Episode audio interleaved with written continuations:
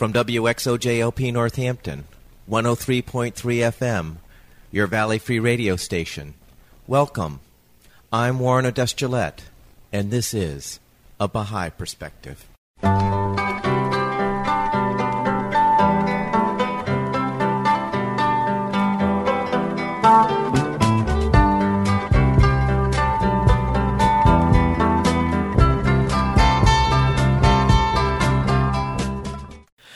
Perspective is a radio program of biographical interviews of people who have either chosen the Baha'i faith as a way of life or who have a relationship with the Baha'i faith. Today I'm playing a telephone interview with Jacqueline Left Hand Bull. Jacqueline is a Lakota who was born on the Sioux Rosebud Reservation and grew up in the southern Black Hills of South Dakota. I started the interview by asking Jacqueline where she grew up and what was it like growing up there? Well, I grew up primarily in South Dakota. Uh, I was born on the Rosebud Sioux Indian Reservation, which is really, we call ourselves the Sicangu Lakota. But I was born there in the, during the Second World War. And I lived in a cabin, a two room cabin with my grandmother, grandfather, aunts, uncles, cousins, brothers, sisters, mother I think there were 17 of us all together at some points in that period. And then also, I lived in, my mother moved to a nearby town because there was work there. So I also grew up in the southern Black Hills of South Dakota. When I was growing up, I don't know, I think I had a pretty wonderful, looking back now, I, I think I just remember all the good things. That when I was a little girl, uh, whenever we were at home on the reservation, we went to town which is eight miles away in a buckboard wagon drawn by a team of horses. You know, grandma, grandpa maybe would go, maybe my uncle or somebody, and one child per trip. And so I didn't get to go very often. But that's it was horses were the mode of transportation or walking. And I think the other thing I remember mostly about was that just the freedom of wandering the hills and playing in the sand dunes. And uh, when I lived in the Black Hills, I lived in a little town with a with a uh, indoor, uh, naturally heated uh, water pool, and so I spent my many of my summer days swimming or playing in the river. Just left in the morning when my mom got home from work. She worked as a nurse's aide in the hospital there, and I don't remember the winters very well at all. I just mm. remember like childhood being an endless summer. Maybe sitting by the kerosene stove in the winter. That's about all. so yeah. Growing up was good, and uh, a large extended family. I we had, gosh, I mean, there's so many relatives when you're Indian that that you acknowledge and a part of your life, and in that, I mean, because we're a tribal community, and so you are related to almost everybody, if not everybody, in one way or the other. And to this day, when you meet someone, you you know you try to figure out how we're related, or you know who somebody is, and then we'll say, oh yeah, you know we we'd be related to your mother, kind of thing. Now, how would you say the reservation has changed or is different than it is today? I don't really know the difference between uh, how I experienced it as a child and how you experience it as an adult because I didn't have the responsibilities and the wariness that you have as an adult. As a child, I didn't have that anyway. Even though I'm into the extended family, I think that the five of us who are offspring of my mother were extremely close. And so that was sort of my first safety shell, and then my grandparents were the next. And so when I'm home now, you know, I have lots of cousins and so forth. So there is still that sense of being supported in, in you know, on almost all your sides, so to speak. But I'm more aware, I think, of alcoholism and the use of use of drugs, and you know, the meth, crystal meth came onto the res about 15 years ago, maybe, and it's pretty bad there now. I'm aware of the poverty because I've seen what poverty isn't, you know, in, in other places. So it's more my awareness in my head than that there's been any major change. I mean, the road in front of our house when we were growing up, of course, was not paved, and now there it's paved, and there are you know automobiles, and people still walk a lot, but a lot of people have cars. And when I go to the tribal center, there's wireless in the in the mm-hmm. tribal center. So if I'm in a meeting there, then you know it's easy to access. And of course, there are a lot of everybody has a television. Lots fewer people speak the language now than when I was growing up. I mean, mm-hmm. Lakota was my cradle language. I'm not fluent in it now, but You still hear people talking, speaking in Lakota, but it isn't as though everybody can understand and respond now. So that change happens, but it's the same as it would be, say, where I live right now in Portland, Oregon. I just moved here not too long ago, and those same changes would apply to here, I think. Uh, yeah. More people own cars and have wireless, and actually in Portland, more people don't own cars and they take the mass transit because it's uh, very green oriented. Uh, you know, the concept of everybody having a recent mode of transportation is definitely true. So I think moving, there's a, we, people on the reservation eat a lot better than we were when we were kids. I remember just looking forward to having meat maybe once every couple of weeks sometimes. My grandmother would get up really early and make bread for us, and now I realize it was probably commodity bread. It didn't occur to me that there was any other. I mean, I didn't even know where food came from, you know, really, so much when I was little. My grandmother supported us with doing beadwork, and my grandfather just helped out where he could. You know, I think mostly it's definitely our changes just as the whole world is changing, but in terms of relationships and children being safe, and I think it's how you see it differently when you're a child and when you're an adult is the biggest change. And what was religious life like growing up? Well, that was the best part. my my uncle in the same little cabin, the is what it's called, sort of extended family home, was a healer, a medicine man. So people came from everywhere. And later on, I mean, up until the year he died in 1980, people came from two or three Montana, North Dakota, and down into Nebraska. People would travel to be treated by him, and he was the kindest, most gentle, self-effacing man, and yet he was tall and very handsome, and very strong. Just seemed to just to have caring for everybody, and he would have the ceremonies. He had been in the Second World War and returned home. This time that I'm remembering, in those years uh, into the 40s and 50s, and into the early 60s. I remember my grandfather and others would go and gather sage, and would take an hour or two to get huge piles of sage. At least they were huge. They were probably about three feet high. Sage was used like a washcloth in the sweat lodge, and so they'd put the sweat, the sage down the bottom, and then people would start arriving for a ceremony, and and it was all very very beautiful and thoughtful, and people were kind to each other during those times. And my grandmother would feed everybody you know, she had very little ourselves, but um, and my aunties and aunties would help out, and it was really traditional. Like only the the men were in a sweat lodge together, and only the women in one. You know, and uh, only Lakota was spoken. I think that was my very best memory. And about five or ten years ago, I was down in uh, where the old cabin was. It's gone now, and there's a another house that's been built over the spot, or real close to it, and my brother and I were walking around and we found the foundation of that cabinet was so small. It was about, I don't know, 12 by 12. It was just a tiny thing, maybe 12 by 14. And in the bushes we found an old bowl, an enamel bowl of my grandmother. Mm. And then we, we walked up the hillside a little bit. We found on this level place where I clearly remembered the sweat lodge being. I said, remember this is where Gunny's, Aunt, Uncle Gunny's sweat lodge was. And yeah, we were standing there talking. We looked down, and at my feet were the the deer antlers that he used to use to lift the hot rocks from the fire to put them in the center of the sweat lodge, and they were worn away to just calcium. But you know, they they still hang together. And I picked them up and I said, "Well, do you want one?" Or, and he said, "No, no, you take them both. You'll take better care of them." And and I felt like it was touching something really, really sacred.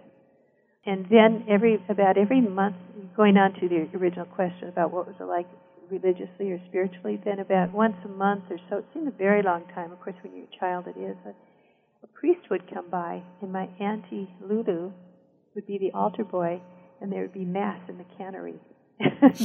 There'd be maybe eight or nine people, you know, sitting and kneeling, and she would be swinging this thing with incense and moving side to side, and it was all very mysterious and, and, and quite interesting. And the priest would talk to people for a while, and then he would move on, you know, get, you move on down the road to the next community, I suppose, eight miles away.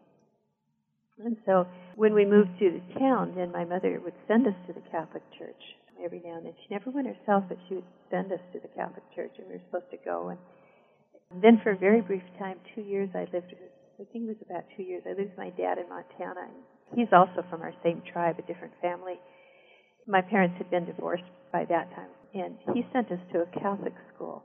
And so I learned a lot about Catholicism and, you know, was baptized Catholic and so forth, and considered myself a Catholic, but also really saw the power and the beauty of our traditional way. And of course, the Catholic Church didn't accept that.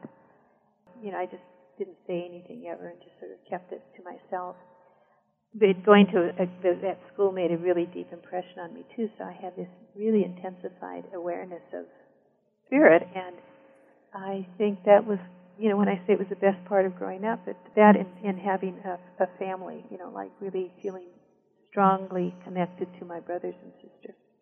I guess just to answer your question, sure. that's kind of how there was this grounding. The first part of my life was in the traditional, and then I got exposed to Catholicism, and there was a little bit of a disconnect there all that time. But you never rejected your native ways, even though your Catholic training was teaching you that you should. I couldn't. No, it was it was obviously I knew that they were wrong. I mean, mm. I just mm. I didn't. I was tested. I mean, I felt best to keep it to myself, and I used to pray about it. I used to pray also about how come if I was a girl, why I wasn't as good as a boy mm-hmm. in, in Catholicism. And at the same time, I prayed not to fail. We were taught in, in uh, that school and in catechism in, in the other in when I was living in a little town in the southern Black Hills also and the priest in the mission town on the reservation that faith was a gift and you shouldn't throw it back in the face of God. So I prayed a lot to understand it and but I still participated in the traditional, not as much through some years of my life when I wasn't, probably in my teens, not quite as much.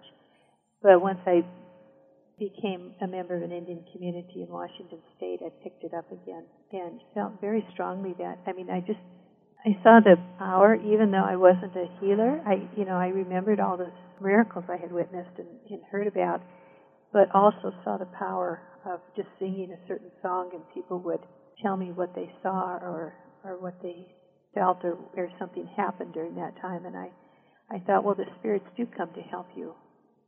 You know and I knew it for sure. To answer your question I couldn't I couldn't reject it but I didn't talk about it. I just kept it to myself. I really didn't quite understand how it fit but and I didn't think I would ever understand how it fit but I did think it was you know like almost rejecting my parents in a way and every you know, a lot of teenagers do do that, but I just never thought, oh, this is all superstitious because this is what people, you know, the nuns and priests would be saying about you know, traditional indigenous religions that there were a lot of superstitions, and I would look for the superstition, and I could see it in some ways, but not not so in others. I mean, like if if you hung the horsetail in a certain place, you know, then that would be protecting the whole area. Well, I thought it's really not the horsetail that protects it. It's the prayer that the guy says or the woman says when she hangs that horsetail. And that horsetail is a reminder to that she's asked for blessings and protection for this area. And the same thing with the pipe. I think I understood from childhood that it wasn't the physical pipe that we were praying with. The pipe was a symbol of all these things that we acknowledged, understood, and acknowledged. And by looking at the pipe and holding it and so forth, it was so beautiful, but it was also not. If the pipe had been smashed or if the pipe didn't exist, we could we could go through that same thing in our heart in our prayers, and it would be powerful. But these things were the beautiful representations, you know, the water and the plants and the animals and you know everything that the pipe represents and holds within itself is was, just symbol. At least that's how I understood it from childhood. Now I know not every Indian will believe that, but that's how I understood it from a very young age sitting in these ceremonies with my uncle. I just thought it's, it's just how it is. Represent something deeper inside everybody because otherwise it would make no sense. It would not be logical that an inanimate thing could have power over you. Now, did you go to Catholic school through high school? No, I went to my freshman year and then you know, I think it was actually three years with my dad because it seems like I was in the seventh, eighth, and ninth grade. Those are the three years, and then I went to freshman year was in a Catholic girls' school, and then I went back to live with my mom. It was a public high school then, and very small one in this little town of 4,000 people in the southern Black Hills. So the public high school experience was very different from the Catholic high school experience. Oh yes, it was because for one thing they were boys, and if you're 15, that's kind of important. But I think more than that, I, you know, that I remember when the first day of school, and you know everybody got assembled, and the teacher walked in. There I was standing you know, in out of respect, like you do when when a, a clergy person comes into the room. And I looked around and nobody else was standing up, and I thought, well, maybe they didn't see them yet, you know. And then took me another split second to realize that a public school and and people didn't stand up when adults walked into the room. But more than that, I think the the quality probably wasn't as good because we had Latin and, and more uh, options in science and other languages in the bigger school, in the in the Catholic girls' school, than we did in the little little one. But the teachers are very good. I mean, I still remember things that they taught us, a couple in particular. But I think that the difference for me was was social. Again, living with my father was pretty. You know, he was a, a very strict person, and we weren't permitted to go out of the house in the evening and or to have you know to go to other parts of the city or the town and visit. I mean, we just weren't permitted a social life, frankly. And mm.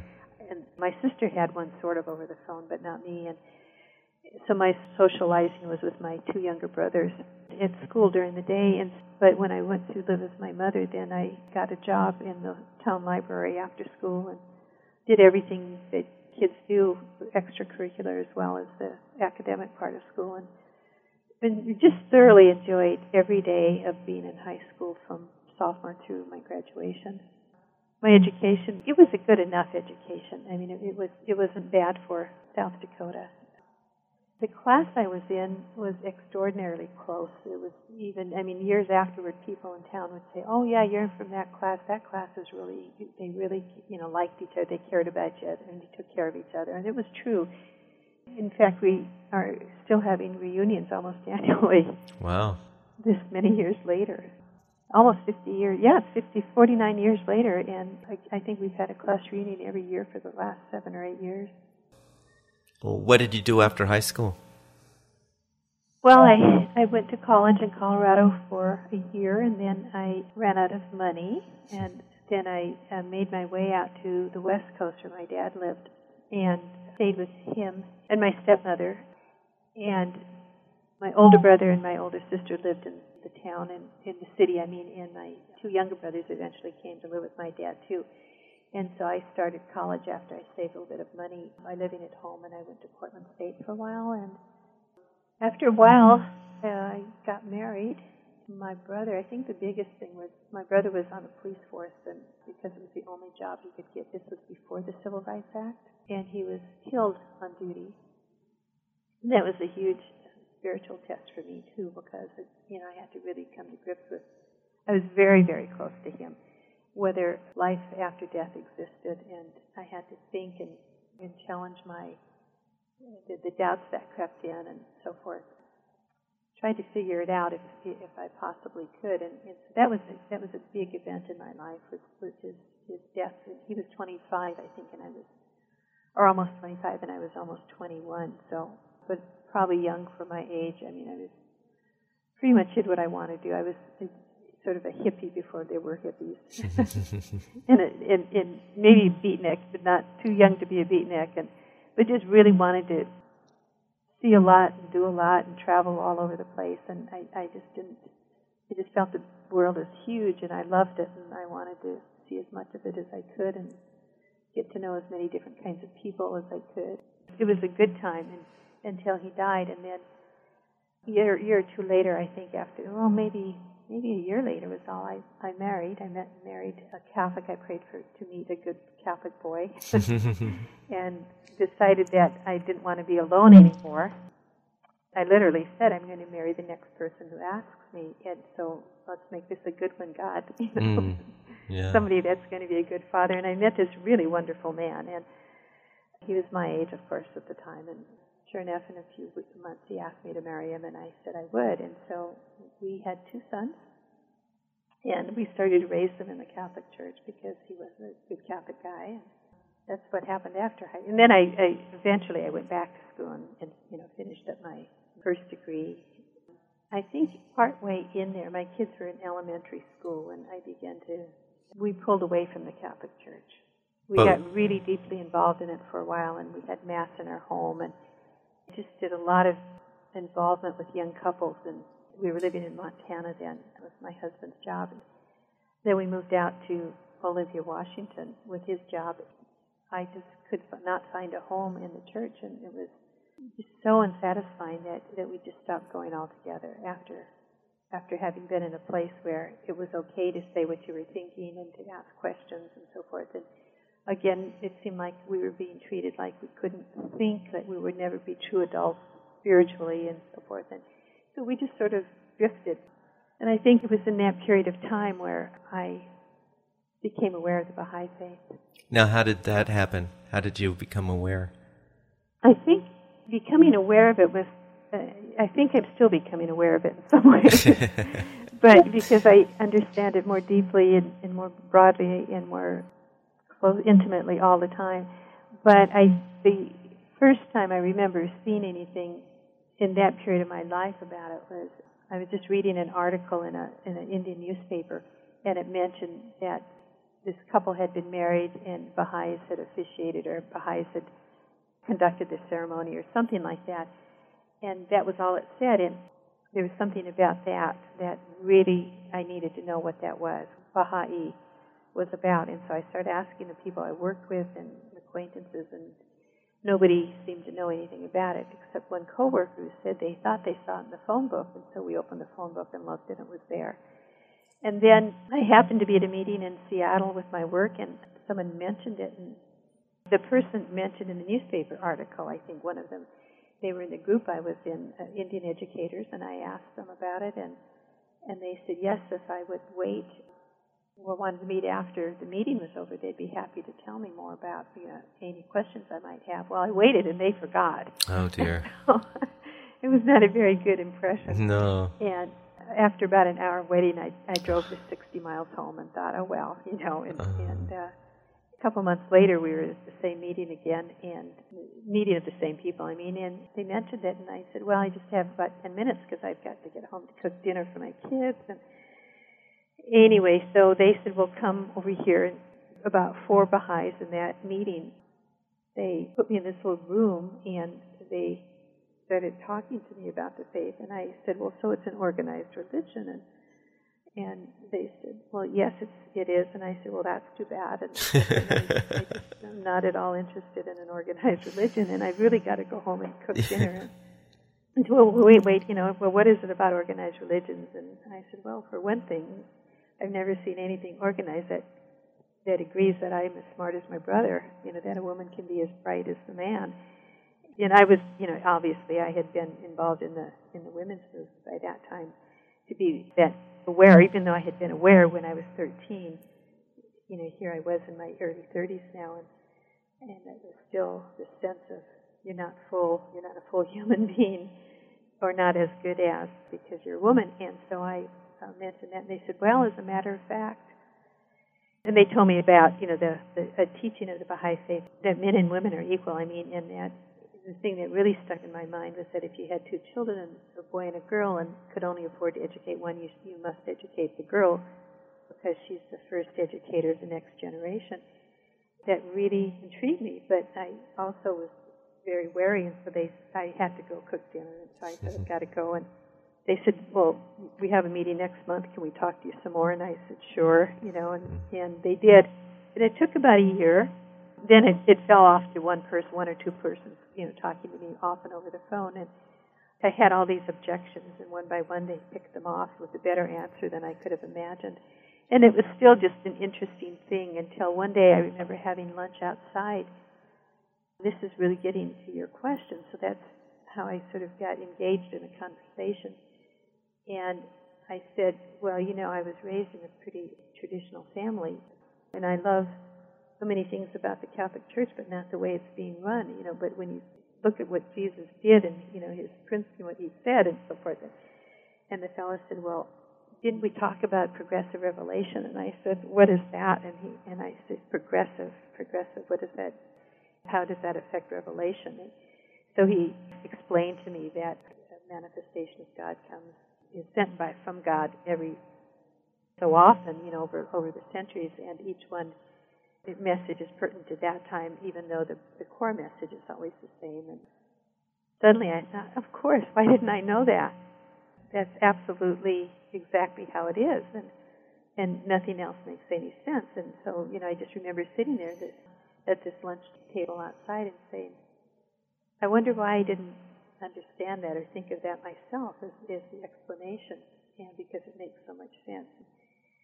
I remember laughing and saying, "Well, you know, you don't know everything, and and you, you can't figure everything out yourself," and something along that line. And so then I I think I thought, "Huh, well that's pretty good." And it still it was a few months, and I was at a I was on the Washington State Arts Commission at the time, and we had a an opening of an Indian center in Seattle, and it was beautiful. The art the commission had funded these beautiful hangings by famous Indian artists, and I was looking at one from the Northwest, and it was just absolutely beautiful. And I said it was the most spiritual carving I had ever seen. And the guy said, Well, you know, a Baha'i carved that.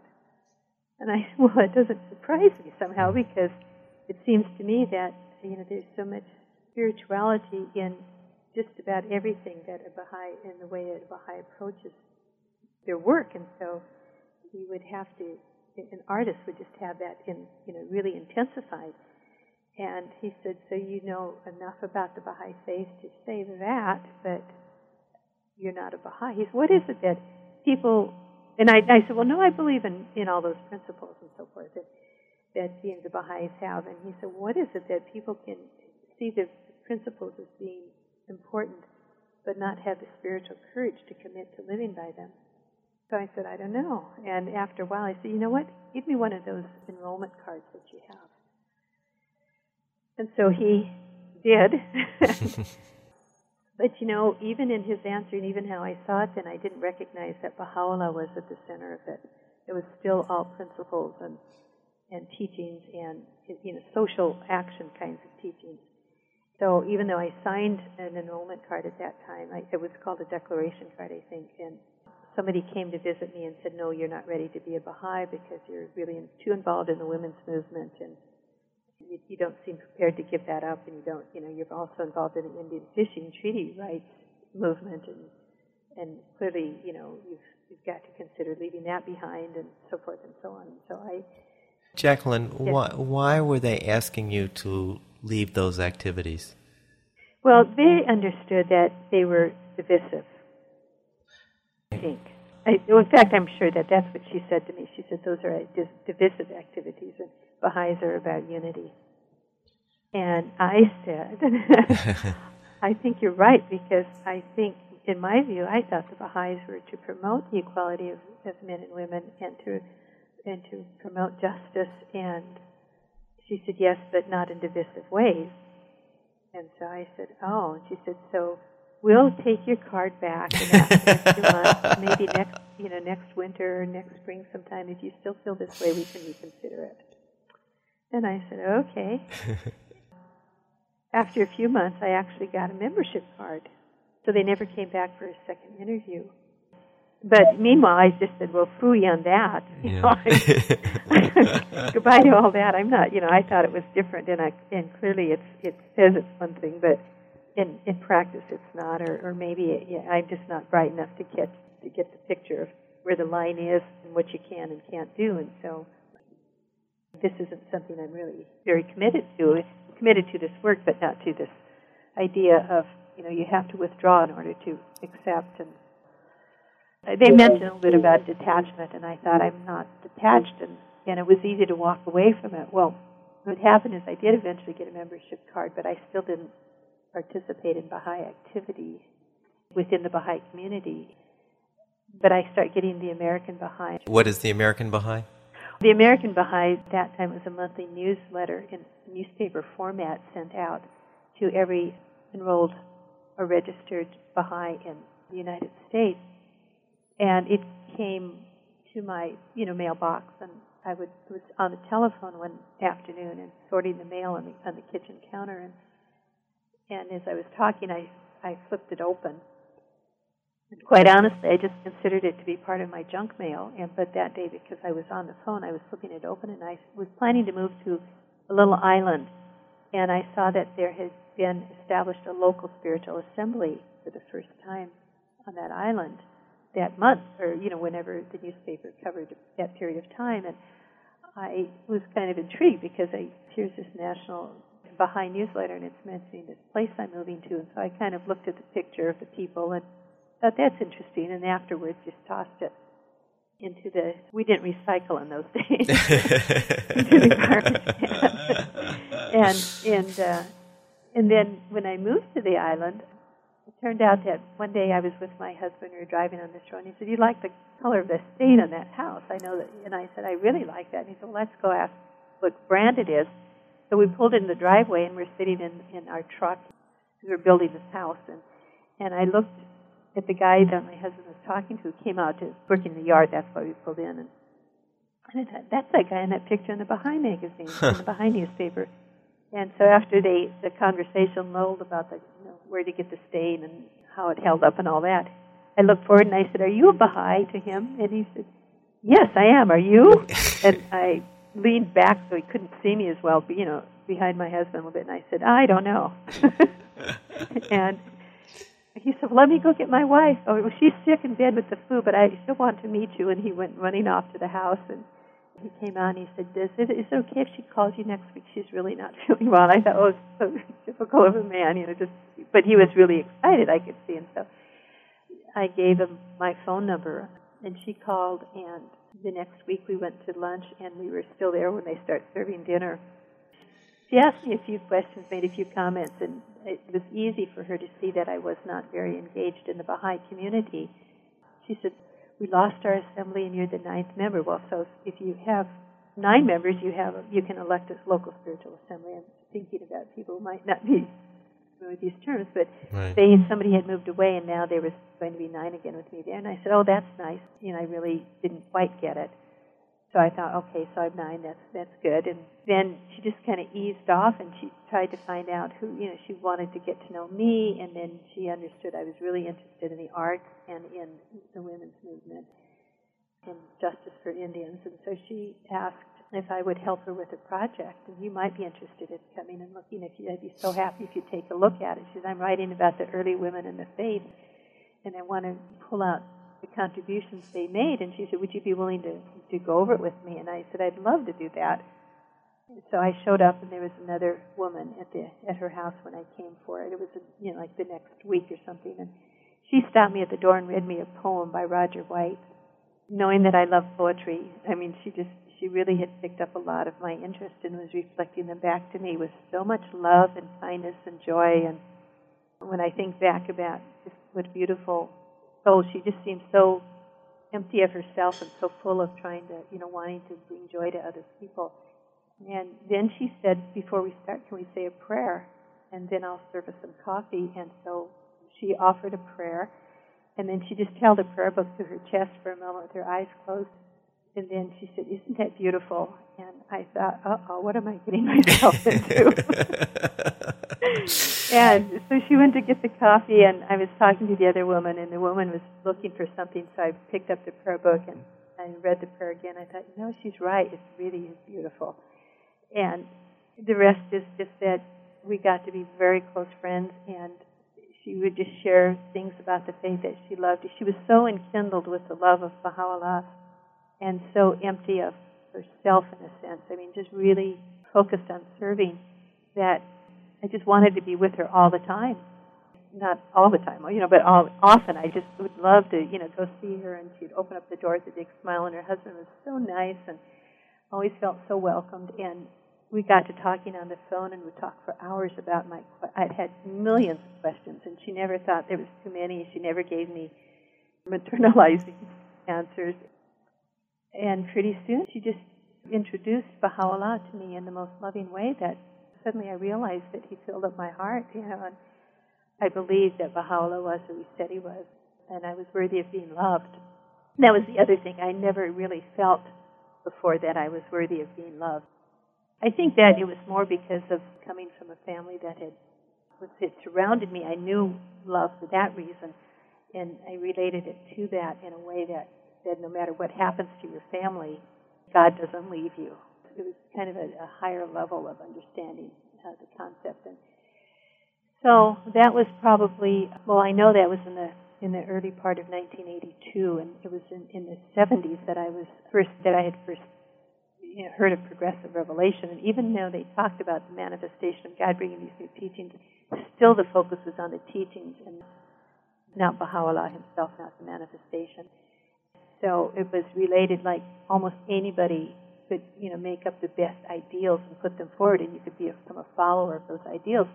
So there was a there's a huge leap between one way of looking at, you know, well, I'm a Baha'i, but I can leave any time, to I love Baha'u'llah, I'm mm. nothing in this world can ever pull me apart, can ever extract that from my heart. It's a process, and it still is. I mean, there, you know, just saying my prayers this morning and last night, I was thinking, I don't want to just say these prayers. I want to offer them with all of my being, and you know, connect to the closest, most intimate way with my God. So it's it's always a process, and and then I understand a little bit more sometimes, and then sometimes I think, where's that feeling? Where's that feeling? And I want that feeling of discovery and elation again, and and it comes and goes. You know, it's there mm-hmm. when I have the chance to share with someone else, and I feel it again, and I feel them catching it. All this optimism and certainty and privilege and the honor of being able to serve and all that just, ooh, it's overwhelming. What was your husband's reaction to you getting involved in the Baha'i faith? He was always supportive of just about anything I did. And in fact, when I went on pilgrimage a few months after I sort of recognized Baha'u'llah himself. Jacqueline, can you explain to folks what pilgrimage is? Many people go to the shrine of Baha'u'llah. At this time, later, it we'll actually go to places that he lived in Iran, but right now that's not possible. In these days, it means to go to the Holy Land, to Israel, and to visit the shrine of the Bab and of Baha'u'llah. The day that I really got it, I remember, you know, when it really sunk into me that Baha'u'llah was who he said he was, plus all these things that came with that understanding. I called my friend, who now I would consider my spiritual mother, and told her I wanted to go to where he was buried. She said, "Then you want to apply for a pilgrimage," and that was the first time I really, really understand it. I just knew that's what I needed to do. So when I told my husband that night that I had applied for, the, I didn't even tell him I was applying. I don't remember if I did or not, but I just told him that, and he didn't have any question. He said, "Well, okay." And this was actually in, in 1983, which we were in a terrible a fiscal recession then, mm. and he was a man who supported us through his sales, and so it must have been a big drain on us uh. financially. But he didn't complain at all. He supported my going. However, our marriage was also breaking up. He said he looked into it and it wasn't for him it wasn't a major obstacle for him. It didn't harm our marriage. In fact, if anything, I think we parted with more respect toward one another. The hard part was really with my children, who are now just preteens, or in the early teenage years, I should say. And they, I think, associated my becoming a Baha'i with the same time that the marriage broke up. And so it's taken a long time for them to, to trust. My parents and my brothers and sisters, it was bad. I mean, my own family, you know, my husband and two children, that, that part of our family, it wasn't so bad. But on my parents and, and everybody at home on the reservation, it was a different thing. They all thought I was doing some weird hippie thing or some weird city thing or off joining a, a cult. That often it was sort of referred to. And not too long ago, my sister said, "Are you still involved in that Baha thing? In your in your Baha thing?" And I said, Yes, I am. My mother once said, if, from what I told her, she said, if I ever joined a religion, it would be the Baha'i faith. She said, but it's, it has too much power hmm. and it frightens me. You know, because I would give her something to read. Yeah. She would just say, Oh, this is, it just scares me. It's so powerful. And she meant spiritually. My father, for a while, he was upset about it, and then he tried to accept it, and then he got upset. And he told me once that he was really wanted me to to stop it and get out of it because he dreamt that I was going up on a platform and people were, were pointing a gun at me and they were they were going to kill me, but they were going to kill me from in the most torturous way. And he said, and the darndest thing, he said, you were happy about it. He says, I really think you have to get out of this and you're involved in I said, no, no. I said, if, if that ever happened to me, that would be the best thing. I would, be, you know, just, Dad, if, just tell me this if that ever, just pray, if I ever get in that situation that I'm strong enough to, you know, to be happy about it. And he just didn't like that at all. But I mean, but that was after he kind of accepted that I, I was serious about it. And then, you know, among the rest of my family, they're still not sure, you know, they will say, "Well, I believe in our traditional ways," in a way that says, "Well, you know, you you're crazy," or, you know, you've turned into a, a non-Indian, or you know, something you know that says, "I'm not going to surrender my rights to somebody telling me what to do," you know, kind of. Are these folks Catholic? Some of them are Catholic, but most of them are follow the traditional ways. Actually, it's a hmm. mixed bag. I think it just depends on the temperament of the individual. And some Yeah, of them right. are very respectful. And I've noticed now that I have some gray hair that I'm often asked to say prayers. so, I mean, I guess just gradually, gradually. I mean, I I knew it would be gradual. I didn't think it would be this long. Right. gradual. Right. But when I went home to tell other people on a reservation in a particular project aimed at sharing the faith with as many people as who wanted to listen, there were over 500 people who enrolled in the faith. This is in the like 83, 84, 85, that period of time. There's probably well over 600 total if you count all those years. And, and I was one of the, the people who went out most often, and almost invariably the people I talked with would end up enrolling in the faith. And I was really afraid that they would run me off the reservation and say, "What do you think you're doing? You're just like a missionary," and you know, so on and so forth. And, and in those days, missionary was not a, a good word, and I don't know that it still is. But it was just the opposite. You know, they would sit and talk, and they would say, "Yeah, I believe that," or mm-hmm. "Oh, yeah, I think that's right." And I, other times, I remember going to one place on the Pine Ridge Reservation, and the young woman with children was getting ready to take them swimming. She said she didn't have time to talk, and I said, "Oh, that's fine. You know, have a great day at the you know the lake." And we kept walking, and she came running after us in a couple minutes and said, "Would you come back? My father wants to see you." And so we walked in, and he said, "Well, I've been sitting here waiting for you all day." And he said, "I asked my wife to bake a cake," and he said, "I was told in my dream last night that I'd have a visitor today with really important something to tell me. So I had her bake a cake for you, and it's waiting in the basement." We went downstairs, and he didn't have time to set this all up in the minute that we came to his house, half a block away.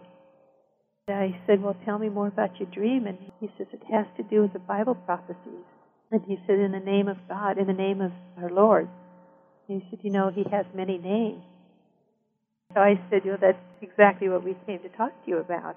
So we talked to him about progressive revelation and that the manifestation of God for this day was Baha'u'llah and how he came, how he was announced by the Bab and, and then he came and fulfilled what the Bab said and then and gave us the laws and teachings for this time, and we went over some of those. But he kept referring back to the Bible and showing us how this was prophesied it would happen and this would happen. The New Testament. He was a very spiritual man, and at the end he said, "When when our services? Will we have services on a certain day? You know, what will we do?" And, and I said, "Well, whenever you choose." He said, "Well, can we have one now then?" so, I mean, and that was several experiences were just like that, where people Mm. anticipated us and knew that they had been waiting or they had been told earlier in their life that this would happen. It was just opposite of being run off the reservation. I was thinking about that, and a big difference is, is that the Baha'is are not asking the native people to disregard or to throw away their traditions, but to share them as part of a diverse humanity. I would think that that's a big difference from what you were describing your experience growing up, being exposed to Christianity after being raised with the native ways. And in fact, that uh, often when I would be talking about the principles, and we have this little book that has pictures that shows and, and highlights them so that you don't forget. And it also is, is a visual for people who can really see what it is you're talking about when it's possible. But there was a thing about the cultural diversity. Diversity is a sign of perfection, and then there's cultural diversity, and that is honored and cherished. And, and it gave the example of flowers in a garden. And then I would tell them, you know, well, you know, my uncle is Adam, Adam Bordeaux, and uh, I know that it's a very powerful way of living that we've had for hundreds and thousands of years. And it's the same for other people in other parts of the world, but now this is, the, is a manifestation of God that has come to unite all of these by fulfilling all those prophecies. And you know, whatever it was, I mean, I would really try to just talk to them to explain the best way that I could in my limited understanding of the depth of it.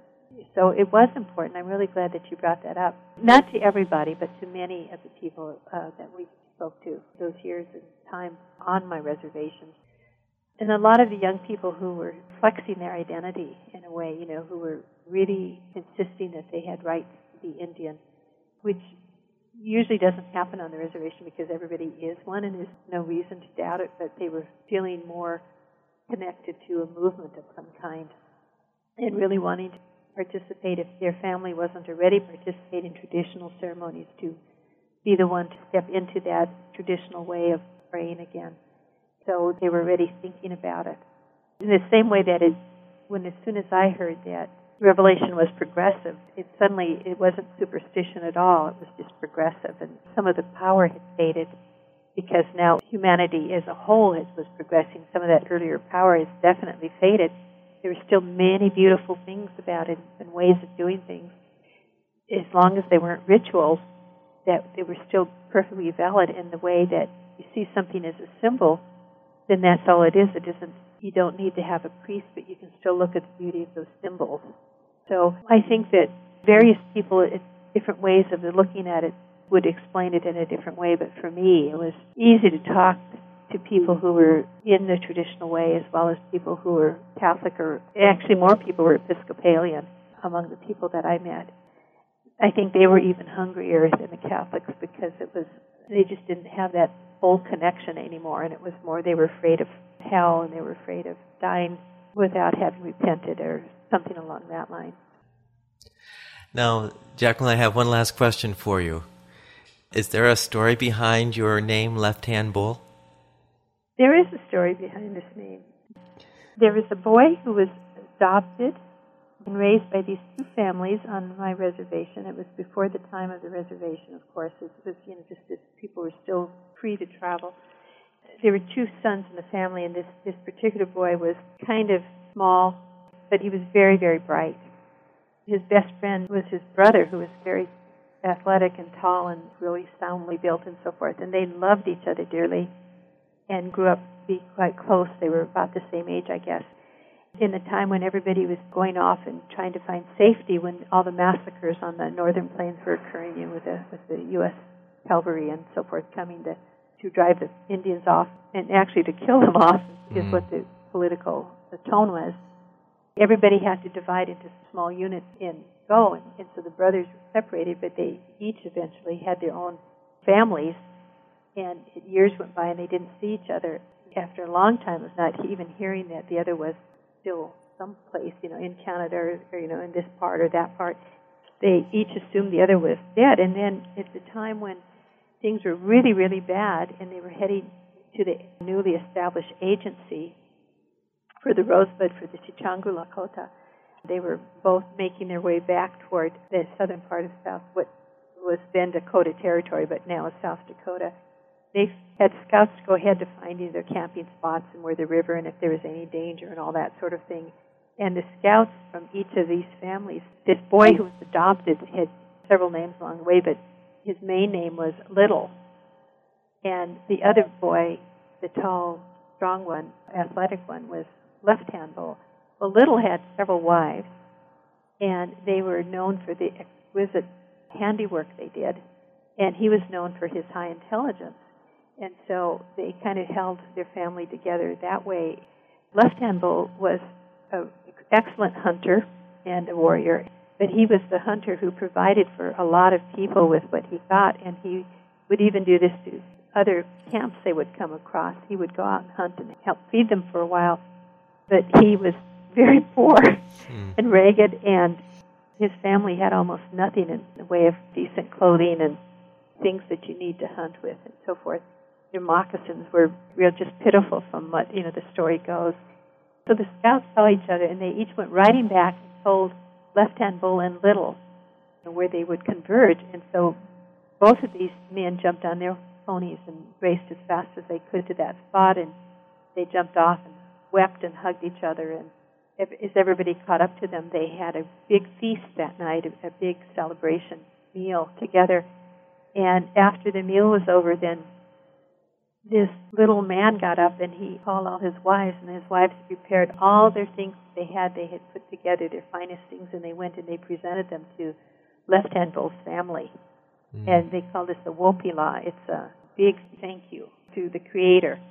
Is what the word means. A Wopila means a, a beautiful thank you to the Creator for having kept that family safe. And so how they commemorated that was giving this, you know, their, all their best things to this raggedy family of Left Hand Bull and so after that ceremony was done, then Left Hand Bull got up and he started talking to people, and he said he had nothing. He wanted to also give a wopila, but he had nothing that he could give. He said except this one thing that is very valuable, and his name was Left Hand Bull because when he was a young boy, he killed a, a buffalo from the left side, which is a very difficult thing to do. And so he was honored by that name, and he said it's the only thing I have that I cherish. And he said so I'm giving my name to my brother from now on. I will be little and he will be left handed. Oh my gosh. So that's the story behind. Wow. And that's my, my grandma's dad who did that. And so in the picture you see this tall guy, handsome, and his his name now is Little, and the the shorter man is left hand. because I'm the only short one in my family. The reason I knew this story so well is that I'm the only short one in my family. Everybody else is my sister brothers are very tall, over six feet. Not my sister; she's probably about five ten, and here I am at five two. And and my grandma would say, "Don't worry, you're like your grandpa.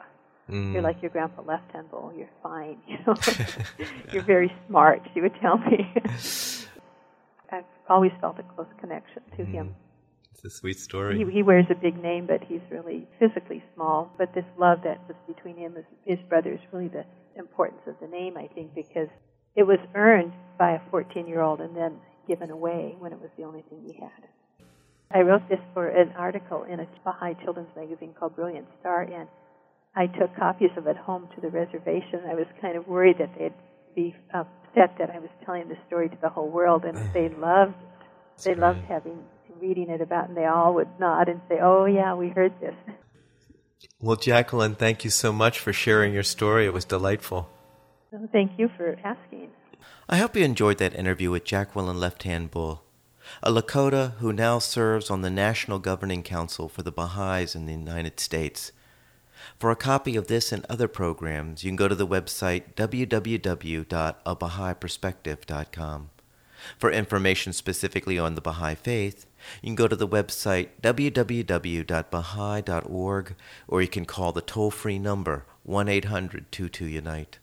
I hope you join me next time on A Baha'i Perspective.